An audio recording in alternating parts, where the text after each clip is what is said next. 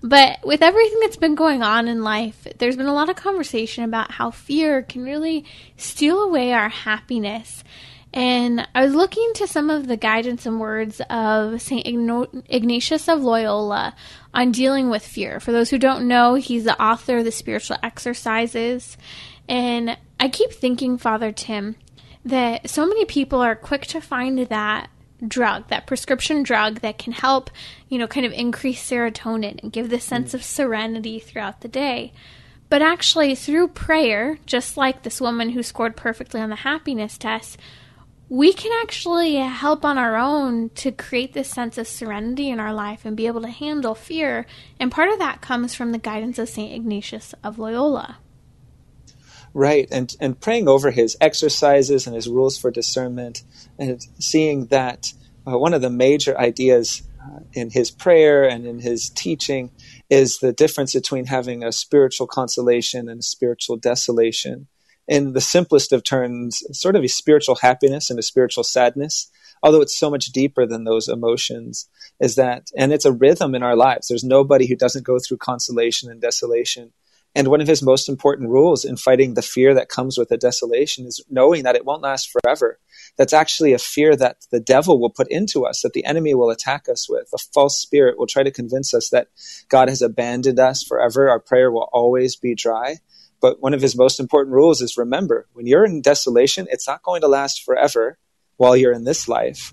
Um, and with that in mind, knowing that you will receive consolation again, keep in mind that when you're experiencing real fruitfulness in prayer, that there will come a moment of dryness again. And so to prepare oneself for the other part of the rhythm while you're in either consolation or desolation, always keeping in mind that neither lasts forever um, until heaven or hell, and to strive to hear God's voice here and now. You know, it's interesting. I remember years ago when I was working in the crisis pregnancy centers, Father Tim, I remember seeing these girls who would come in and out and they would be so emotionally and physically entangled in various relationships from the men they were sleeping with to uh, broken relationships with parents and siblings and bad friends. And I remember at one point kind of thinking about how so many of these girls didn't know how to just maintain and keep things stable, almost like a heartbeat where you're trying to keep that heart rate stable. But it would fluctuate so intensely, getting too high and too low. And when I think about the Ignatian exercises, there's this balance we have to have in the midst of everything that's happening throughout the day.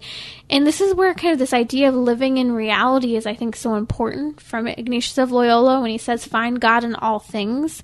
Um, that means we've got to find Him to keep our interior peace, to calm our hearts and minds, to breathe, and to accept that some things are going to be difficult for a while, and that's normal. But there's also a good normal, too, where things aren't difficult right? And everything that's difficult does come our way through at least the permissive hands of God, right? That's something I'm always walking with people through is that uh, no matter how difficult your life may be right now, that God is permitting this. He's allowing this. There's nothing that surprises God.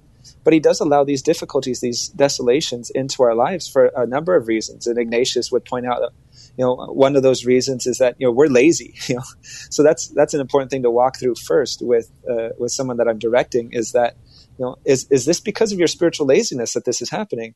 But there are also reasons that are meant to bring about a, a, spiritual fruitfulness, right? You know, and and you know, one of those reasons is that sometimes the Lord will take away gifts from us to help us realize that you know He is greater than His gifts, and to encourage us to find love for the Creator, um, not just through His creation. That uh, right, the, the the giver is always greater than the gifts, and then finally He'll re- you know attempt to reveal to us, or at least you know our hearts will strive to find out. You know, uh, is it is it also because uh, the Lord wants to show us that we're not we can't do this by ourselves, and that if we're mm-hmm. striving to do everything by ourselves and simply you know, will ourselves into salvation, that He's going to take away certain gifts from us to show us how much we need Him. And so to be in this place of fear, or more properly, desolation, is that the Lord has a few reasons for this, and they're all aimed at uh, striving to be less lazy, striving to find uh, our love in the, the giver, not the gift, and then striving to find that we can't do it by ourselves. And so, desolation is actually a very important part of our spiritual life. What you just said is so important. I almost feel like it's the key to unlocking that spiritual life, the key of perspective that we need to have. And where you talk about, you know, God is a giver and he can also take things away. Mm-hmm. And he can take away good things. He mm-hmm. can give really painful things.